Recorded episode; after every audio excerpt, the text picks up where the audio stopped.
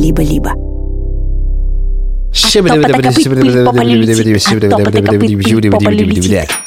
Всем привет, я Лиза Монеточка. А я Витя Исаев. Это подкаст «Радио Монеточка», который мы делаем вместе со студией «Либо-либо».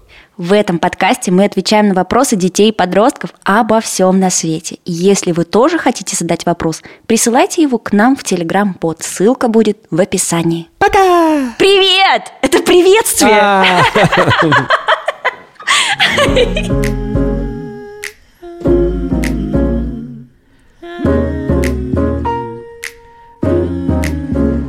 Лиз, о чем будем говорить с тобой сегодня? Я хочу говорить сегодня про творчество, не как про нашу работу, про то, как правильно или неправильно, а про то, как это влияет на нас с тобой и как это влияет на наших слушателей, которые тоже этим занимаются, пишут песни, занимаются танцами, сочиняют стихи, выкладывают видео в YouTube. На самом деле это чуть ли не важнее всех остальных разговоров. Ну что ж, Вить, ты готов уже наконец-то выслушать наших прекрасных Я слушателей? готов, давай сюда руку. Призываем. Раз, два, три. Малыш, звони. Привет, Лиза. Э, Меня зовут Катя, мне 15 лет, и я проживаю в городе Фастов, ну, он находится в Украине. У меня такой вопрос, как побороть страх сцены? Катя, привет. Здрасте. А расскажи, пожалуйста, чем ты занимаешься, в связи с чем ты уже выходишь на сцену? Э, Ну, я вообще занимаюсь тем, что я пишу стихи. Ну и, понятно, э, хочется чуть-чуть продвигать это творчество. И было пару раз, что я уже выходила на сцену со своими стихами, да. Э, Но все равно это сложно и очень страшно. Слушай, классно. Ты, наверное, в школе выступала или где-то еще? Я, да, в школе выступала. Это был ужас, потому что у нас был типа конкурс талантов, и мы выступали не на сцене, а мы выступали в коридоре просто. Ты переволновалась, да? Да, было дело. Но то, что ты все равно все выдержала, и, несмотря на волнение, выстояла и прочитала свое стихотворение, это уже очень круто, потому что я по секрету однажды эти чувства преодолеть не смогла, и очень стыдно рассказывать эту историю. Знаешь, я была чуть-чуть постарше, чем ты, мне было, наверное, лет 17, и я тогда только начинала писать свои песни и подтвердила участие на одном выступлении. И я так переволновалась, что я просто сказала, простите, я заболела. И получается, что я потеряла какие-то деньги, которые я могла заработать. Я в конце концов подвела людей, и мне до сих пор за это очень-очень стыдно, ну потому что это совсем не взрослый поступок. И честно, до конца понять, как справиться с волнением перед сценой, я так и не смогла, и я до сих пор каждый раз испытываю эти чувства. Единственное, что из того, что я это часто испытываю, я уже понимаю, что э, мне нужно это просто перетерпеть и переждать, и на сцене уже у меня есть какие-то способы расслабиться. Знаешь, кстати говоря, где меня этому научили? В актерской э, такой школе, когда я готовилась к съемкам э, в фильме, есть очень много классных актерских упражнений именно на расслабление своего тела. То есть мне кажется, бороться с таким стрессом э, лучше именно на физическом уровне. Например, я, кстати, никогда не пробовала. Так не знаю, работает он или нет. Если ты волнуешься, нужно сжать каждую мышцу в своем теле. Каждый палец, спину, шею, все-все-все. Как бы сконцентрировать это напряжение, усилить его и расслабиться. И это как будто бы тебе должно помочь. Но я не знаю. Кать, а что ты чувствуешь, когда вот тебе нужно выходить на сцену? Э, Ну, переживания это в основном то, что сейчас ничего не получится, сейчас опять что-то слетит, что-то будет не то, что-то не то скажу. Ну, вот это постоянно руки очень дрожат, ну, тремор, ну, что-то такое. Я вспоминаю своего друга, одного прекрасного Витю. Я знаю этого друга, это один из самых замечательных барабанщиков. Да, Витя до сих пор испытывает, как я забыл, как это называется, синдром. Ну, в общем, ему нужно ходить в туалет каждый раз перед выступлением. Это я! Я! И это знают все, кто со мной работает. Чем ближе к выступлению, тем более часто надо бегать в туалет, и ты уже знаешь, что ты ничего из себя не выдавишь. Это просто психическое. Но все равно ты идешь туда. Я когда учился в училище, в музыкальном, э, мои преподаватели как-то раз решили взять меня на работу с собой. А это были три взрослых мужика, ну, моего нынешнего возраста. Пенсионного. да, так скажем, предпенсионного, прошу. И я должен был заменить их басиста. И не было никаких нот, это была джазовая как бы школа, я должен был играть на слух. Я не знал большинство вообще композиций.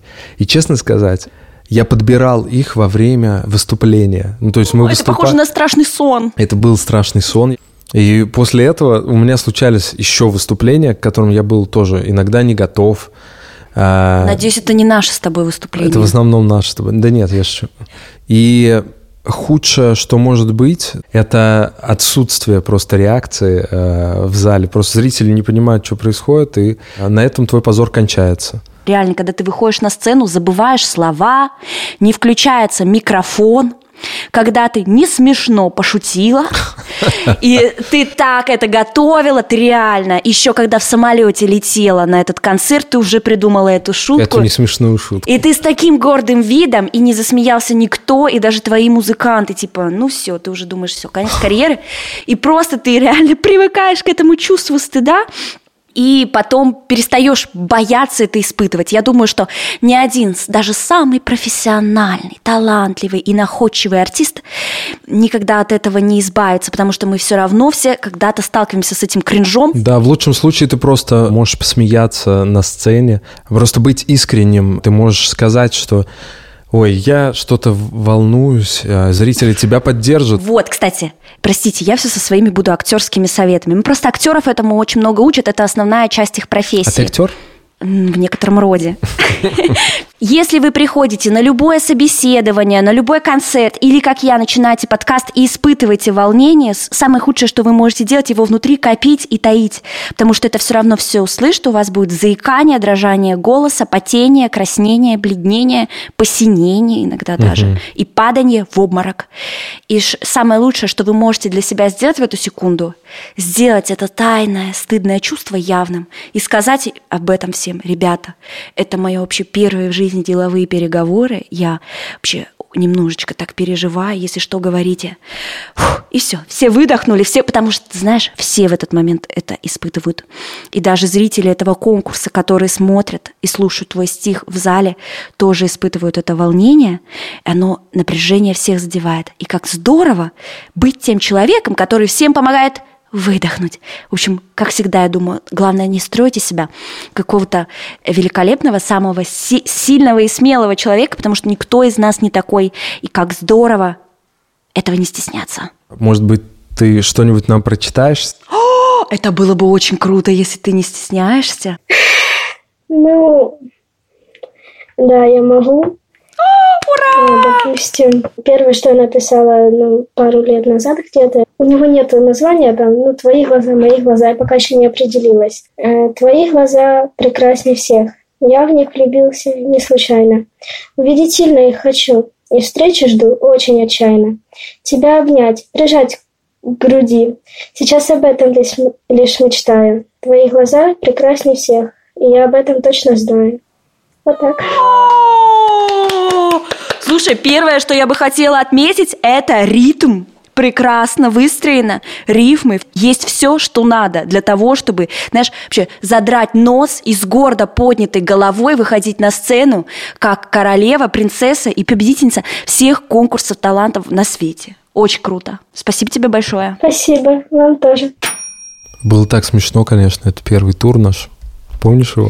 В первом туре у меня не получалось справляться со страхом. Скажу честно, я использовала какие-то не самые безопасные вообще методы для этого.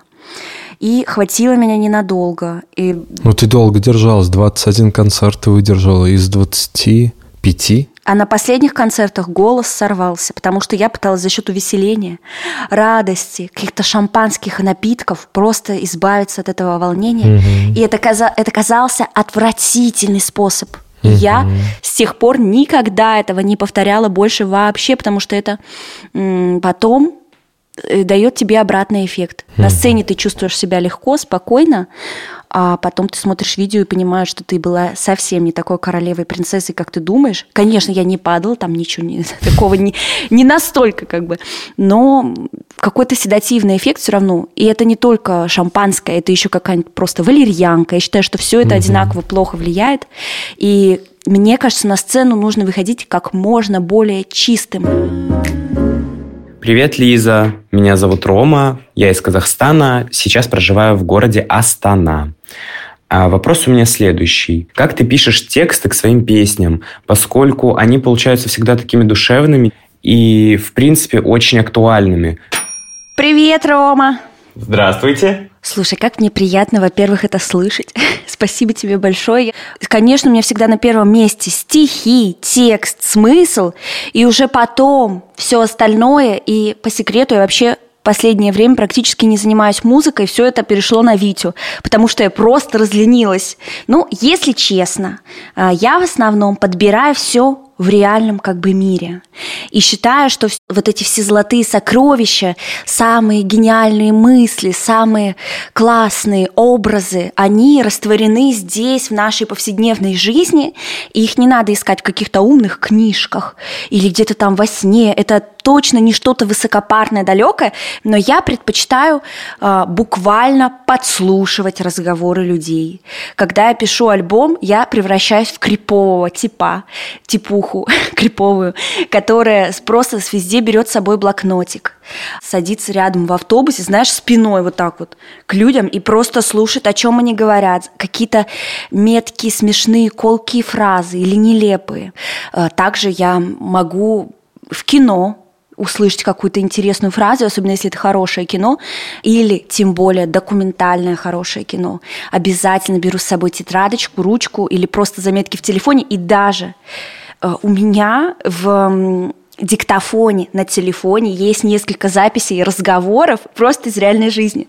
Когда мне нужно какое-то вдохновение, и я вижу, начинается спор – я просто тихонечко включаю телефон. Я это никому потом не показываю, никуда не передаю, но могу реально из этого потом сплетать свои песни. Э, можешь привести пример какой-нибудь, как что-то пошло а, в песню?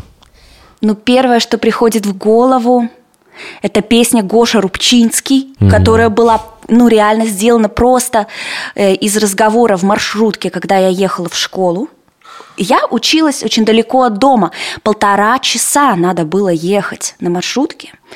И я подслушала этот разговор, где они обсуждали, что за одежда, почему так дорого. У меня, у дедушки в комоде в чулане лежит такие же вещи, еще и в сто раз получше. Я за эти кальсоны тебе отдала бы максимум тысячу расскажи, почему за такие баблища такое дерьмище?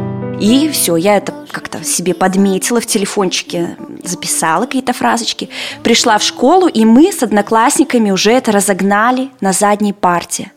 Песня каждый раз началась с того, что я увидела на стене в каком-то московском баре – ведь ты не помнишь, что это был за бар? Эм... Сосна и липа. Да, сосна и липа. Там на стене просто, ну, маркером кто-то написал, типа того, что э, я бы там, да-да-да, если бы мне платили по одному рублю каждый раз, та-та-та. И я такая, да, oh yes. Если бы мне платили каждый раз, каждый раз, когда я думаю о тебе, я бы бомжевала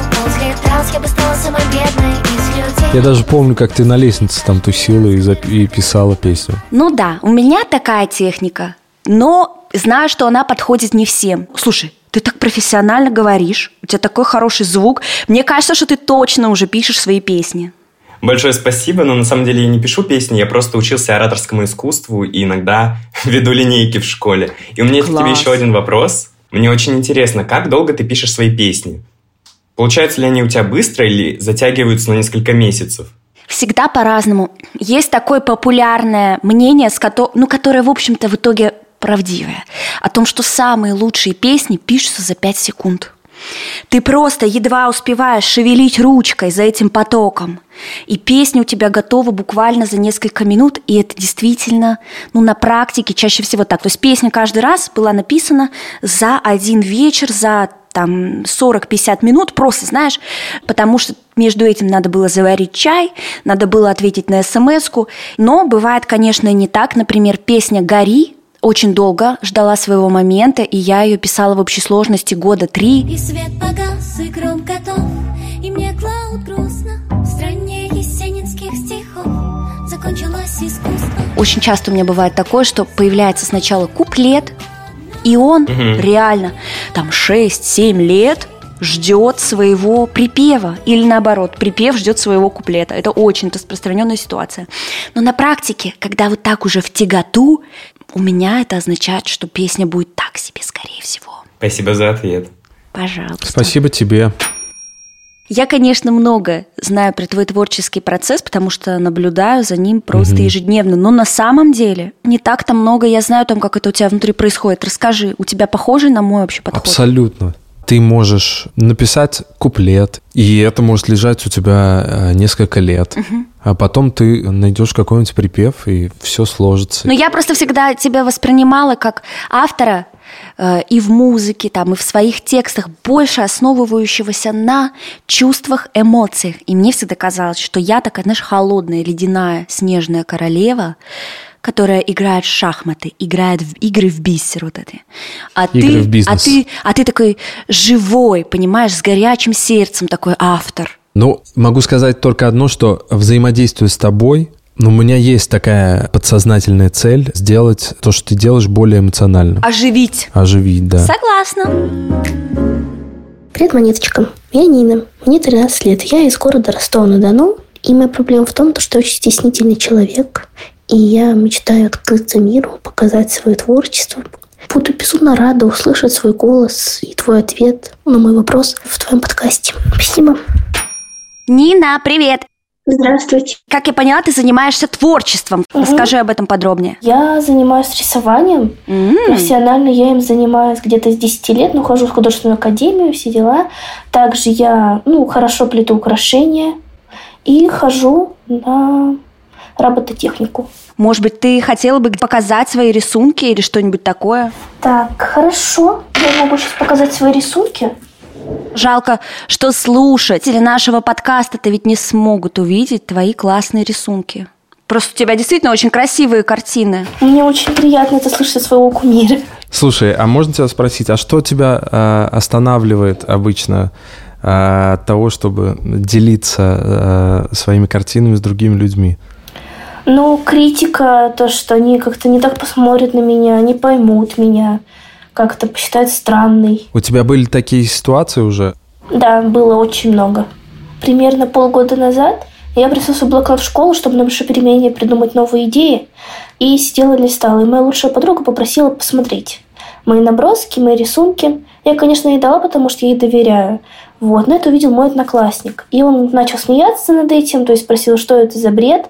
Вот, и даже же вырвал эту страницу, ну, которую он увидел, и повесил на доску. Начал смеяться над этим. Иногда себя ужасно ведут, конечно, подростки, и потом вырастают, и, мне кажется, всю жизнь об этом жалеют. Вы знаете, я вспомнила одну историю, причем у меня таких историй очень мало, потому что среди всех моих знакомых, вот этих всех рэперов, которых чморили, унижали за их творчество, у меня достаточно легкий путь, и я очень быстро нашла свою аудиторию через интернет, и не было такого момента, где я упорно добиваюсь годами не получая никакого фидбэка. Нет, и тем не менее я на всю жизнь запомнила одну неприятную ситуацию, когда я ходила на танцы, мне было, наверное, лет 12, и я тогда все время пела в школе, на танцах в этих кружках, у себя дома, в семье. Просто я была таким человеком, который ходит и постоянно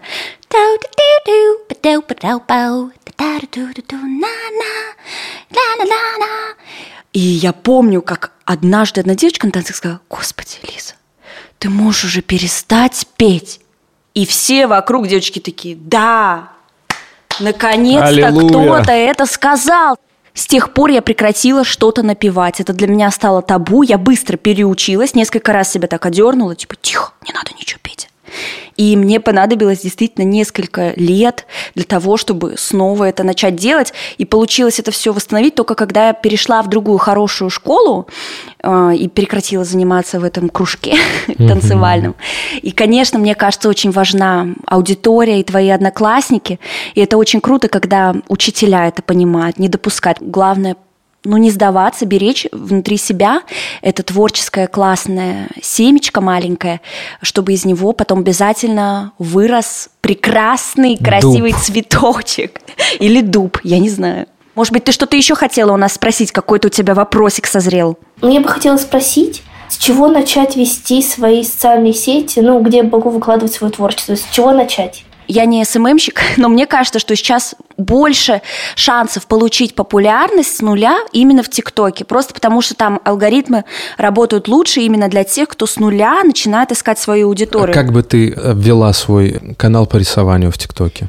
Ну, во-первых, я бы попробовала какое-то взаимодействие с подписчиками первыми, когда они появятся, какие-то интересные челленджи или просто выкладывать свои работы, рассказывать. Но для этого нужна действительно определенная смелость, знаешь, такая немножечко безбашенность. И стараться, это уже другой разговор, но я могу посоветовать, что любые отзывы, они хороши в виде статистики. Например, попытаться прочитать между строк, когда ты будешь выкладывать что-то в ТикТоке, что нравится людям больше, что меньше нравится. И не обязательно делать всегда то, что им нравится, но просто знать эту информацию для себя и использовать ее для своих будущих каких-то работ. А мой совет главный, наверное, вот именно такой. Это вообще касается всех, кто нас сейчас слышит. Те, кто делают аккаунт для какого-то бизнес-проекта, те, кто пытаются продвинуть свою музыку, свои картины, что угодно, в социальных сетях сейчас точно не время делать идеальный контент. Ребятуль, я знаю, какие творческие люди критичные, это просто ужас. До тех пор, пока они доведут свое произведение до совершенства, они уже состарятся, и уже мы с ними давно попрощаемся. Поэтому вместо того, чтобы делать идеальные видео, сделайте лучше плохие. Мы видели твои картины и знаем, что ты чисто технически не сможешь сделать ужасное, и получится что-то как минимум среднее, а скорее всего даже очень э, хорошее. Вот. Главное ничего не бояться. И вот не так. останавливаться. Да, до тех пор, пока тебе будет это нравиться. 30. И А, еще я- чуть-чуть. До тех пор, пока тебе будет это нравиться. И еще чуть-чуть, маленечко. Следующий наш звонок от Полины. Мне 13 лет, я из города Запорожье. Это Украина. У меня есть такой вопросик, наверное, в сфере блогерства, потому что я развиваюсь в этой сфере, мне очень нравится снимать. И вот все было хорошо, хорошо, но вот под последними тремя роликами у меня просто полив какого-то хейта. В общем-то, то, что я снимаю отстой, таких комментариев очень много. Алло, Полина! привет! Мне кажется, что я не смотрела твои видео, но какие бы видео ты ни снимала, конечно, это пишут только очень странные люди, которые таким образом решают свои какие-то внутренние проблемы. Да, я это понимаю, то, что я не должна обращать внимание на это все, но все равно как-то немножечко это задевает. Это вообще сильно на тебя влияет? Ты что ты чувствуешь от таких комментариев вообще? Один день я могу сидеть просто снимать там в день по 2-3 ролика, а второй Мгм. день я э, просто сижу, читать комментарии, все, больше никогда снимать видео не буду. Ну да. У меня ужасные... Господи, как же жизненно! И Витя свидетель этого. Но, может быть, ты найдешь какие-то способы не допускать это вглубь себя. И скажу тебе, может быть, в помощь. Я обойдусь без фамилий, без конкретных имен, но вот все знаешь, люди 30-40 лет на сцене, у них там залы на 10, 20, 30 тысяч человек. И представь себе, они заходят в Инстаграм, в комментарии под своими фотографиями, они смотрят плохой комментарий, переходят на страницу этого человека, смотрят, в какой он учится школе, э, сколько ему лет, и разозленные на него ходят весь день. Ну, то есть... Это очень странно. Ну, ну, с, с- с этим действительно сталкиваются все, и это не говор... ну вот с тем, что это людей касается, и людям это причиняет боль, несмотря на то, успешные или неуспешные со стороны, классные или не классные. Потому что это очень личное все. Лиз, вот ты запомнила какой-нибудь обидный комментарий? Я помню самый первый обидный комментарий, ну потому что он был самым первым. До этого у меня была маленькая аудитория, И когда у тебя мало подписчиков, мало зрителей, просмотров, никто тебе не пишет плохое, потому что там всего 10 человек, из них половина твои одноклассники, твои родители и сестры, сестры и братья. Но когда приобретается первая популярность, приходят первые хейтеры, и я запомнила, как один парень написал, ой, что-то я не... Я помню его тон, знаете, мне в голове представился его голос такой, «Хм, ну да, конечно, та та та та Ну, мы уже видели такие истории, ну где они, кто? Меня раньше все время сравнивали, ведь Олег Рыбы, помнишь? Да, да, да, да, да. Был какой-то блатной такой чувак на гитаре, Олег Рыбы или Рыба. Это не Рыба Амура альбом у него был, а он был Олег а, какой-то типа. В общем, мне его все говорили, вот это ты, ну это понятно, это второй Олег. Это вторые рыбы Амура. И где они будут через полгода? В моей сетке Я съем тебя Как бы ты не был хорош И я, ну, просто рыдала, просто в захлеб, как будто бы меня, знаете, во втором-первом классе бросил мальчик, которого я влюбилась, и я просто опозорилась перед всеми. Это был ужас, потому что до этого я убеждена была, что меня все на свете любят, и мои песни, они, может быть, не такие гениальные, но они точно не способны вызвать негатив. А Оказалось, что способны. Это было жестко. Но с каждым разом все легче. Нужно просто понять, готова ли ты с этим дальше жить, и, как, например, как я, просто не читать. Вот я знаю, что есть такие социальные сети, где точно будет жесткий негатив. Я ни за что в жизни не прочитаю. Если ты готова сквозь это проходить, мы тебя всегда будем поддерживать. И вообще адекватная сторона интернета. Мы все альтушки. Мы с тобой. Вообще, Спасибо большое. относись как к статистике к этому к всему. Мне кажется, Да. это объективный подход. Я еще хотела сказать насчет того, что Лиза сказала, то, что не нужно думать о будущем, нужно проживать моменты, которые сейчас. Я с этим полностью согласна, то, что жизнь не завтра, она не вчера, то есть не через год, не через полгода. То есть вот сейчас я сижу с вами общаюсь, я проживаю эмоции, я радуюсь, я общаюсь, и это нужно ценить, вот и все. А то, что Ну, вот конечно. это... Да, и то, что это писали, где вы будете через год, какая разница, где вы будете через год, об этом вы думаете, вот и все. Ну вот, Полина, мы так, значит, подытожим, что говорят крысы за спиной. За спиной у кисы. кисы. Мяу. Вить, слушай, что ж ты им всем говоришь про эту статистику? Я вот здесь не совсем... Так ты что же самое сказал? Ну, я считаю, Вить, если эти прекрасные малыши, юные, вдохновленные, начнут тем, чтобы собирать статистику, изменения вот этих педофилов и маньяков, и просто нездоровых людей в интернете, это- Кто же этим будет заниматься? это им не сильно поможет, понимаешь? И это в любом случае будет сложно. И знаешь, я еще так думаю, вот честно, вот я сколько эту критику не слушаю, не воспринимаю, мне никогда никто не сказал чего-то того, что я сама про себя не знаю.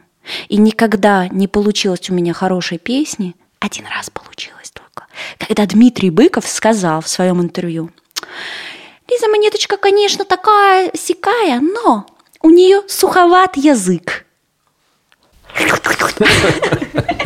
Язык у нее суховатый. А он откуда знает? И в этот момент я не разозлилась, не расстроилась, а я решила, ах так, Дмитрий Быков, я сейчас тебе докажу обратное. И я просто на этой волне, на этих эмоциях реально писала раскраски для взрослых, постоянно держа в голове его мысль.